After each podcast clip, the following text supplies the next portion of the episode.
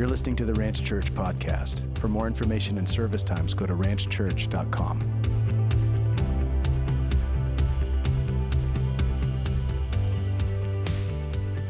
Would you go to Luke chapter 1, please? Luke chapter 1. Today I'm going to look at the, uh, the biblical view of Mary, the mother of Jesus, the Virgin Mary. Uh, I've entitled my sermon, When Mary Said Yes. When Mary Said Yes. And this actually is in relationship to Mary agreeing with the angel Gabriel. And I also juxtaposed it. Remember last week, Pastor Rick talked about Zacharias and how Zacharias was disbelieving of what the angel said and gave him a hard time and actually uh, ended up mute. Mary does the exact opposite. Now, I want to, what I'd really like to do, I'm hoping my prayer is that, that we leave today with a balanced, theologically balanced view of Mary. Uh, us as Protestants, or I'll say non Catholics, non Roman Catholics, I, I, really think we've tended to downplay Mary. In this section of Scripture, either we totally ignore it or we hurry past it and really don't grasp the significance. And I just think it's a shame.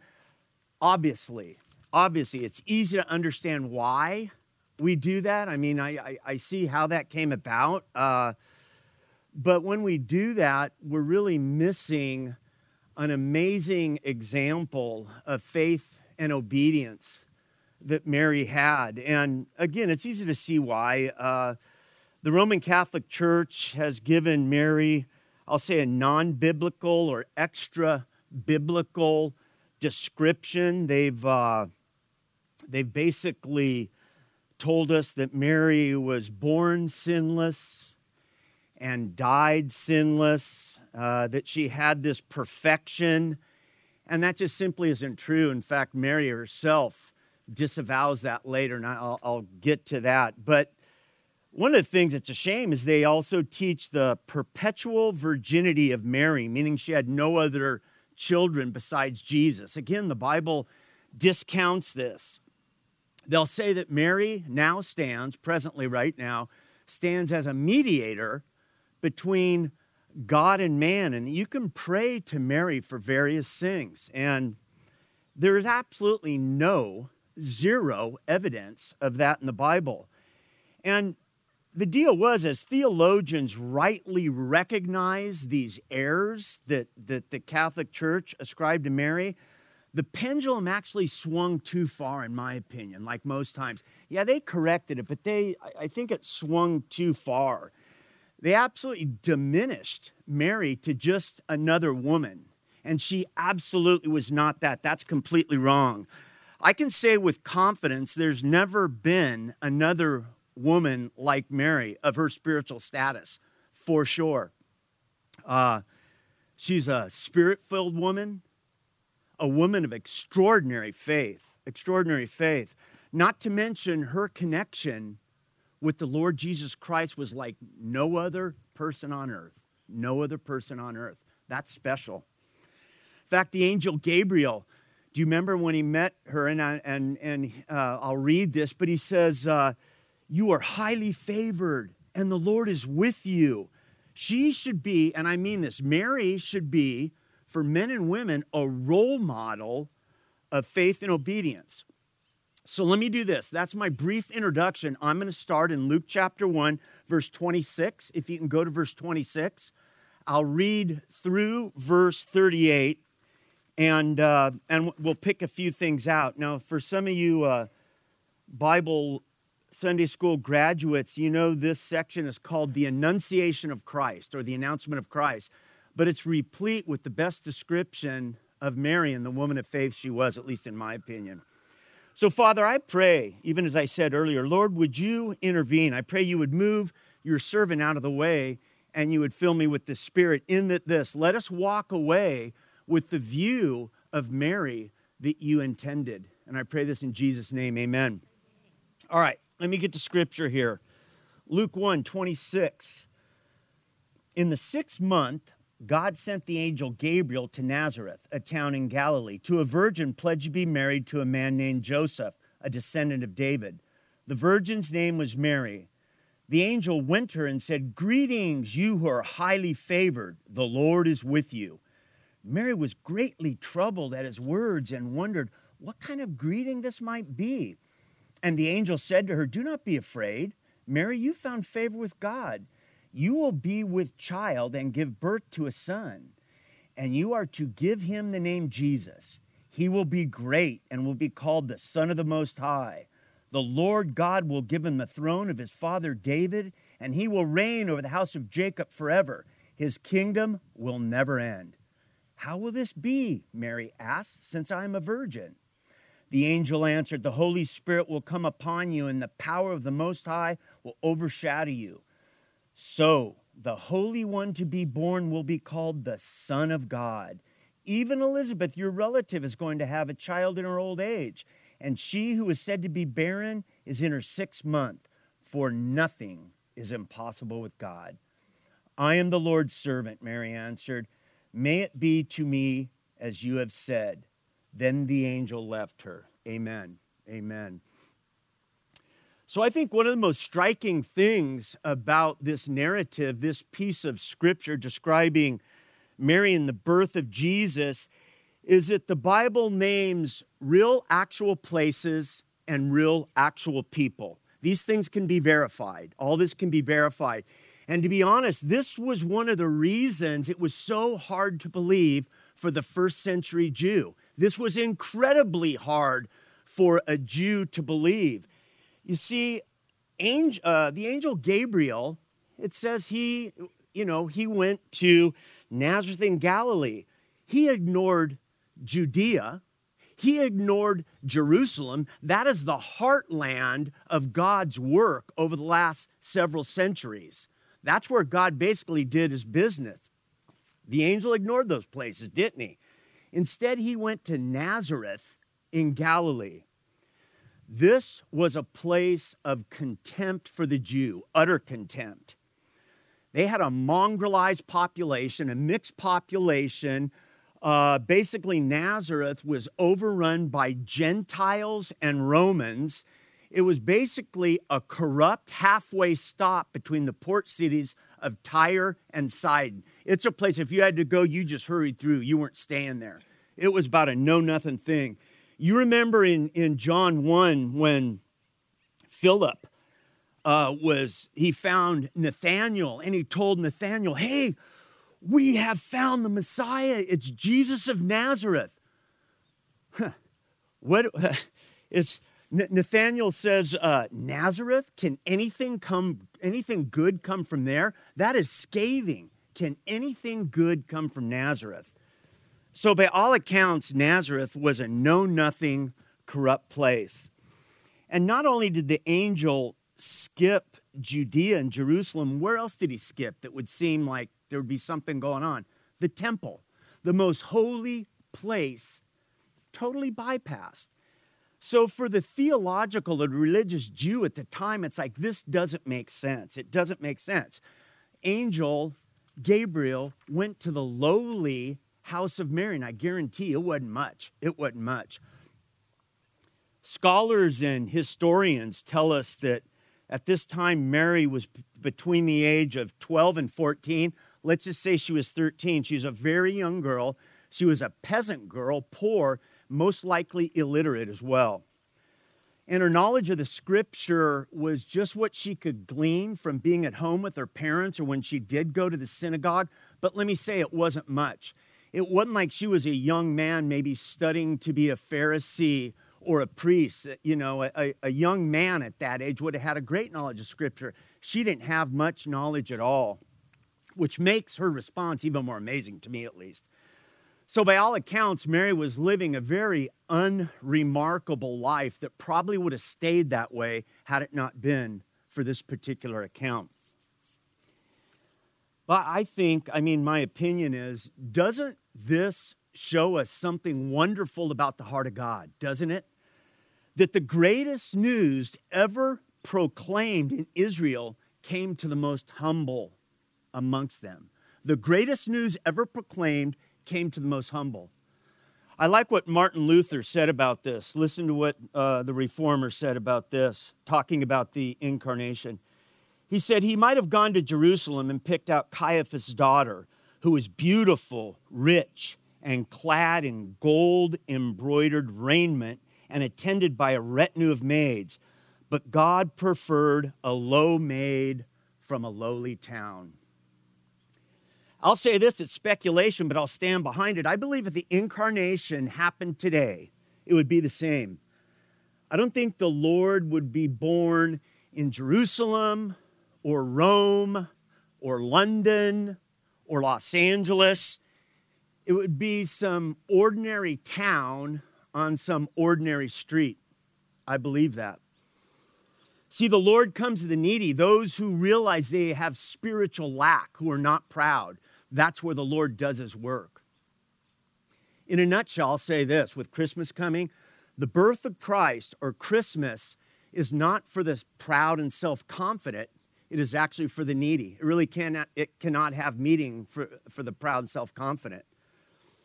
And as we look at Mary, I'm going to say this I think that she is a model for us for the experience of new birth in Christ or knowing the Savior personally. And I think I'll prove that throughout my sermon. Now, let me break down a few verses. I'm going to just look at three verses, 26 through 29, and pick a couple things out here. Again, in the sixth month, Gabriel sent the angel, uh, in the sixth month, God sent the angel Gabriel to Nazareth, a town in Galilee, to a virgin pledged to be married to a man named Joseph, a descendant of David. The virgin's name was Mary. The angel went to her and said, Greetings, you are highly favored. The Lord is with you. Mary was greatly troubled at his words and wondered what kind of greeting this might be. So, initially, I think these verses tell us something so astounding about Mary. Remember, she's a 13 year old girl. She's not some cosmopolitan from some rich town, she's an illiterate peasant girl. And this had to be just a shocking supernatural event to have this angel show up and start talking to you. But notice what she did. She held her composure and she cooperated with what the angel told and agreed. Not like Zacharias. Remember, just a few verses before, Zacharias disagreed and was struck mute, not Mary.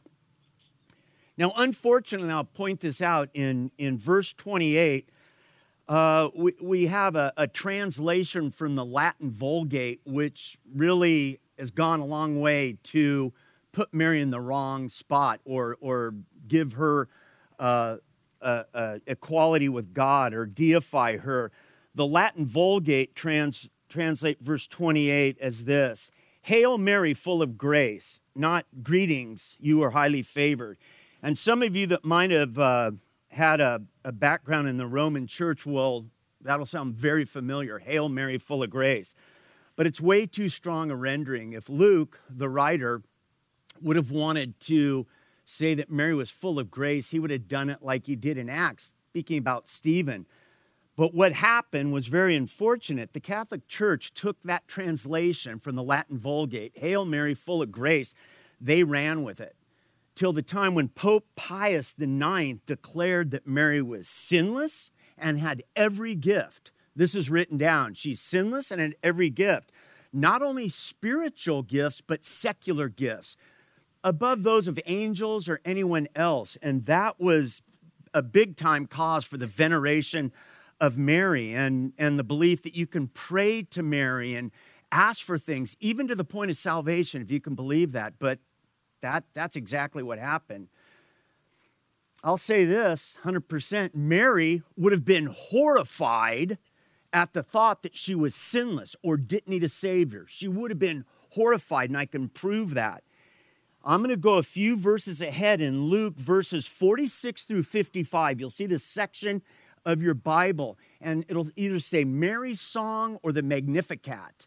It's a section of scripture in which Mary is responding to God for this great thing that just happened. Listen to what, uh, and she's very reverent, she's very humble. Listen to what she says in verse 47 She says, My soul glorifies the Lord, and my spirit rejoices in God, my Savior, my Savior.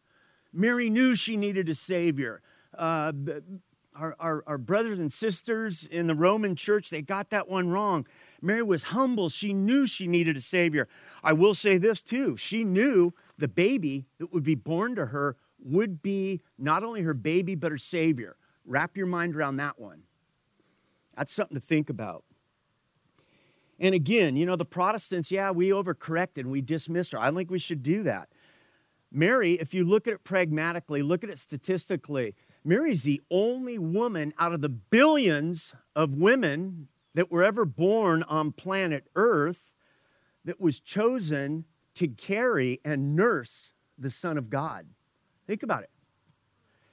Her face was the face that Jesus most resembled. Think about that. Her face was the face that Jesus most resembled. The Savior bore some of her human features, no doubt about it. Jesus' face could be seen in her face. And I think just because too many have really thought too much of her, in no way, shape, or form justifies us thinking too little of her. And I think it displeases the Lord. Quite honestly, I'll say that. I think it displeases the Lord.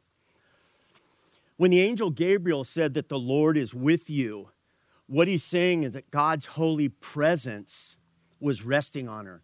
Can I say that that same verbiage was used to all the Old Testament patriarchs and saints, putting her, putting Mary on par with Moses, Abraham, Pickham. Mary was on par with any of them. She had the presence of God resting on her in the exact same way. And then verse 29 says something amazing about this 13 year old. It says, Mary was greatly troubled at his words and wondered what kind of greeting this might be.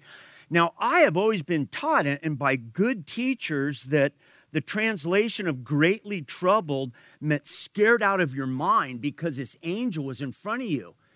But I did, I did a deep dive and I looked. I looked at the literal translation. What greatly troubled meant was kept pondering kept pondering what it was. She was troubled because she wanted to know what does this mean? What is the angel telling me? That is so healthy, not fright, but she pondered God's word. Tell me that's not a good thing. See, this 13 year old girl was able to get back, get past the appearance of this majestic, supernatural angel, and she wanted to understand what he was telling her. She meditated on this. See, Mary wasn't flighty or shallow, she was reflective and meditative. She wanted to know what this message would require of her. She was thinking about this. I think that's a wonderful trait. I think it's a great example. How about us today? Let's think about it. A lot of times I'm too busy to meditate on God's word or say, God, what does your word mean to me? What will it require of me? This is exactly what Mary did. Exactly. Psalm 119, 78 says, I will meditate on your precepts. I think we need such a heart like Mary's to meditate on the precepts of God. Verse 30 through 34, let's take a look. Verse 30 says this But the angel said to her, Do not be afraid, Mary. You have found favor with God. You will be with child and give birth to a son, and you are to give him the name Jesus. He will be great and will be called the Son of the Most High.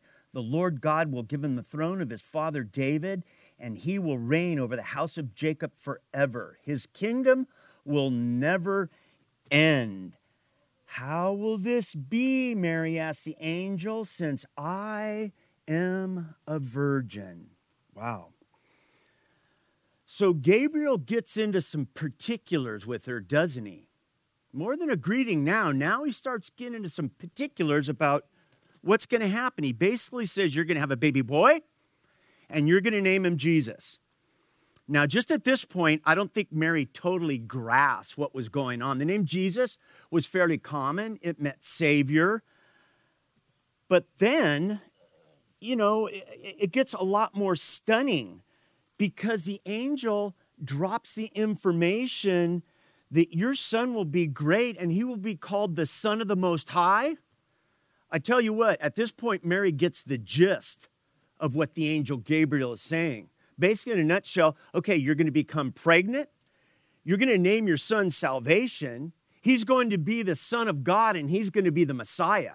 That's exactly what was said to her. That's a heck of a lot to comprehend, let alone for a 13 year old peasant girl. That's a bunch to comprehend right there. But Mary asks a very logical question, doesn't she?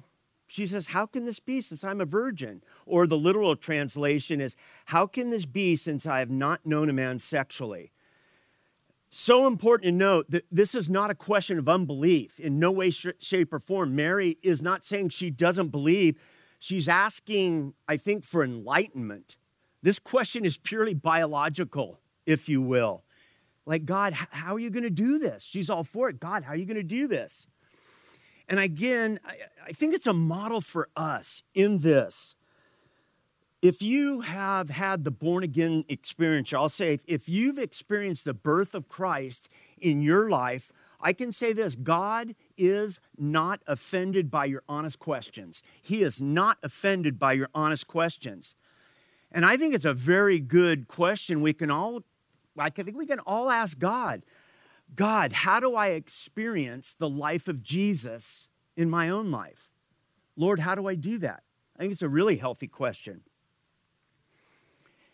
And before we leave this section of scripture, let me make a quick observation that I think will be helpful because this whole idea of virgin birth, well, it's actually virgin conception is, is even more radical, but virgin, virgin conception and birth, it's hard to believe by so many, but think of it in this terms.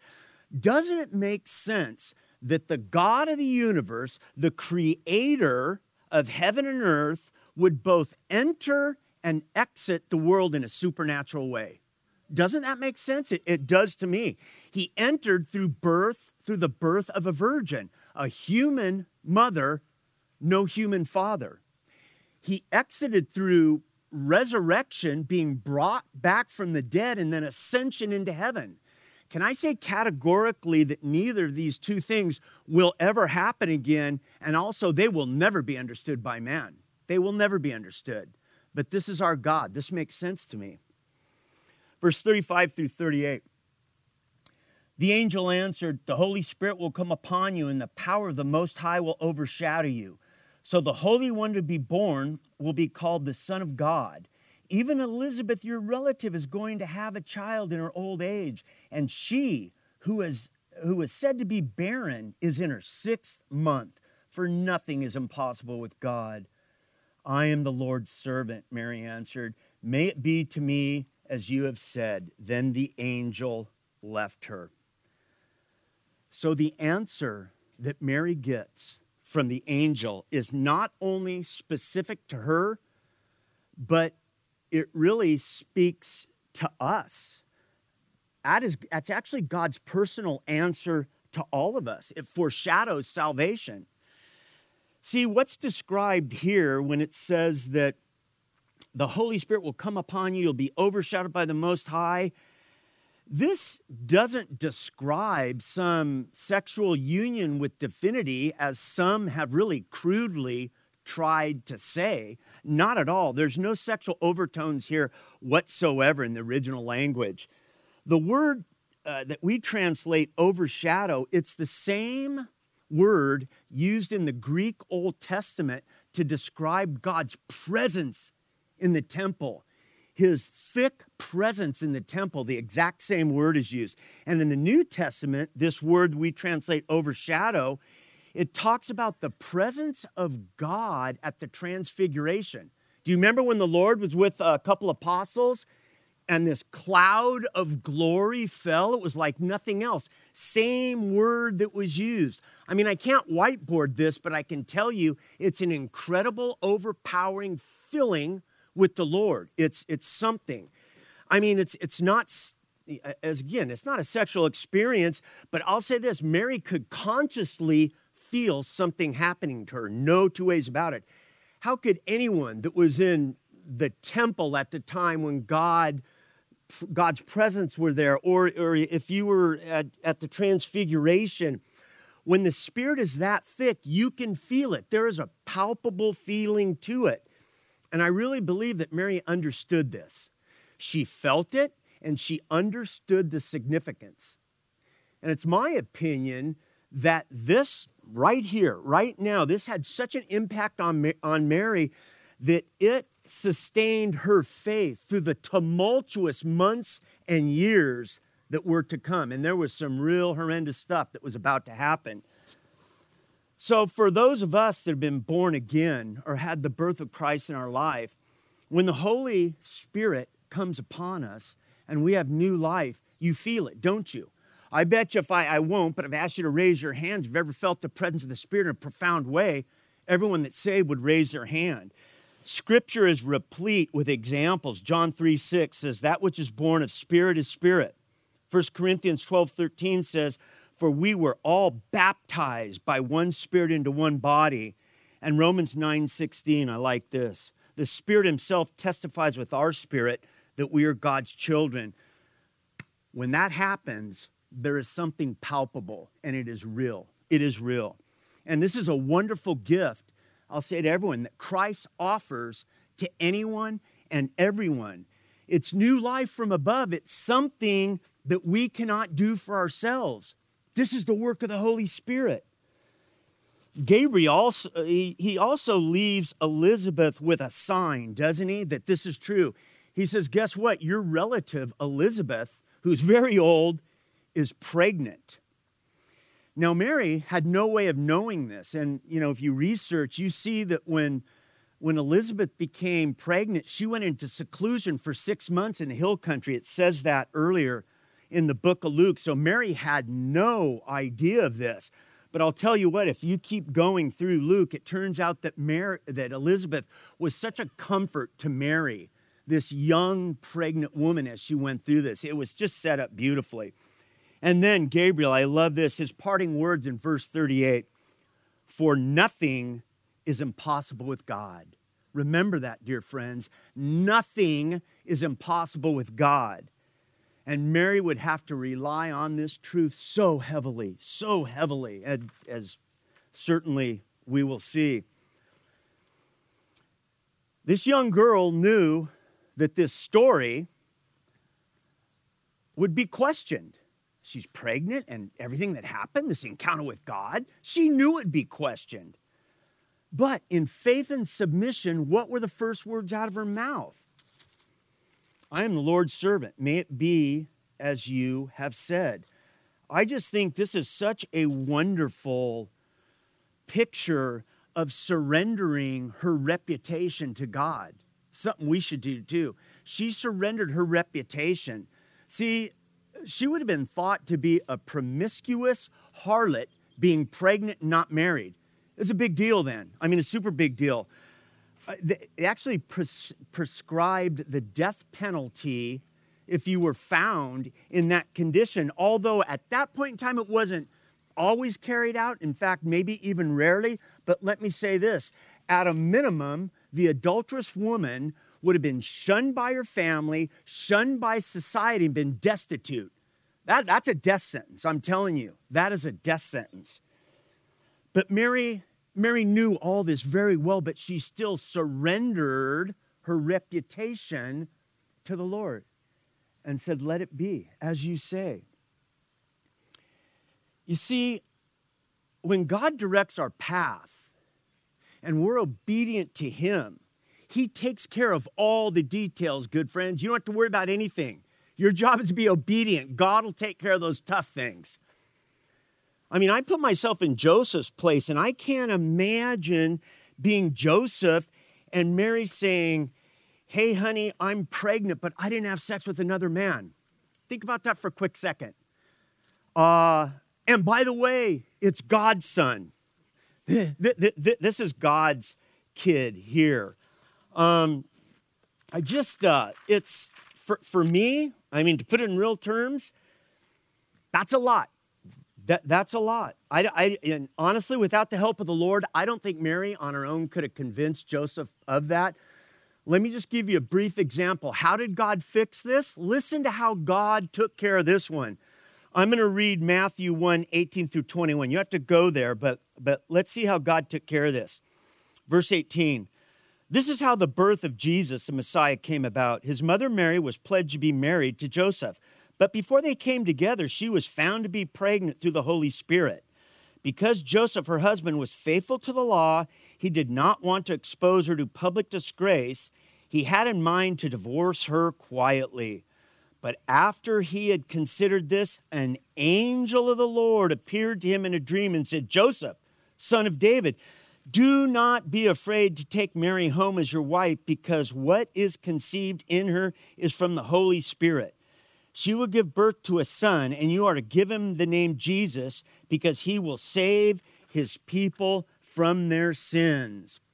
God is more than capable, dear friends, of taking care of the rough details. He'll take care of it firsthand. Such wisdom, this 13 year old girl, such wisdom. I am the Lord's servant. May it be to me as you have said. Let me ask you can we repeat those same words with conviction to the Lord right now? It's a question. See, I think Mary's life was a model of submission, and it speaks of a, a, great truth that we cannot experience the full power of Christ in his ongoing power without fully surrendering ourselves to him. And as I close, I'm wrapping it up now. I want to reflect just on a couple things that I think are important. It's the attributes of Mary that model the ideal disciple. I hope we're all disciples of Christ. Let me just take a few attributes of Mary, highlight them, and I'd like you to take those home with you. First, she was humble and poor in spirit. She was not self sufficient. This allowed her heart to be in the position to receive God's grace. That is a good thing. That is a very good thing. Mary was reflective and meditative on God's word. She was not shallow or superficial. She took God's word and thought about it. She took God's word and let it change her. Mary was believing regarding God's power and his promises. Yeah, she might have wondered about the mechanics of it a little bit and asked God, how can this be? But again, she knew, she knew that God could do what he promised in no uncertain terms. She was a model of Hebrews 11:1 that says, "Now faith is being sure of what we hope for and certain of what we do not see." That is it. And finally, she gave herself completely to the Lord's submission. Again, I'm the Lord's servant. May it be to me as you have said. It's because of these things, dear friends, that we rightly call Mary blessed. You are right to call Mary blessed in no uncertain terms. What I'd like to do is ask the prayer team to come up. Would you guys come up? I don't know how many are, are here today, but if you're here, w- would you please come up? All right. Thanks, Dr. D.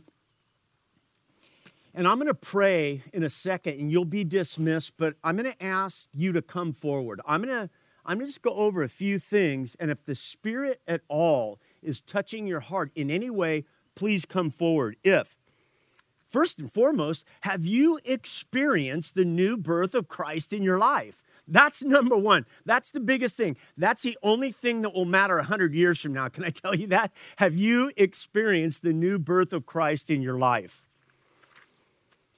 Do you need to be filled with the Spirit to emulate some of these attributes that we just saw in Mary. I know I do. If you do, come forward. Let's pray over that. And lastly, do you have friends or loved ones that need to be overshadowed by the Spirit? Non believers that need to be overshadowed by the Spirit. If that's the case, let's pray about that. Lord God, I, I thank you for your word. I thank you for the clarity, Lord God. I thank you for the example and who Mary was. Lord, thank you. Now, Lord, I pray that we can emulate that quality of belief, that faith, that submission. And I pray this in Jesus' name, amen. Thanks for listening to the Ranch Church podcast. For more information and service times, go to ranchchurch.com.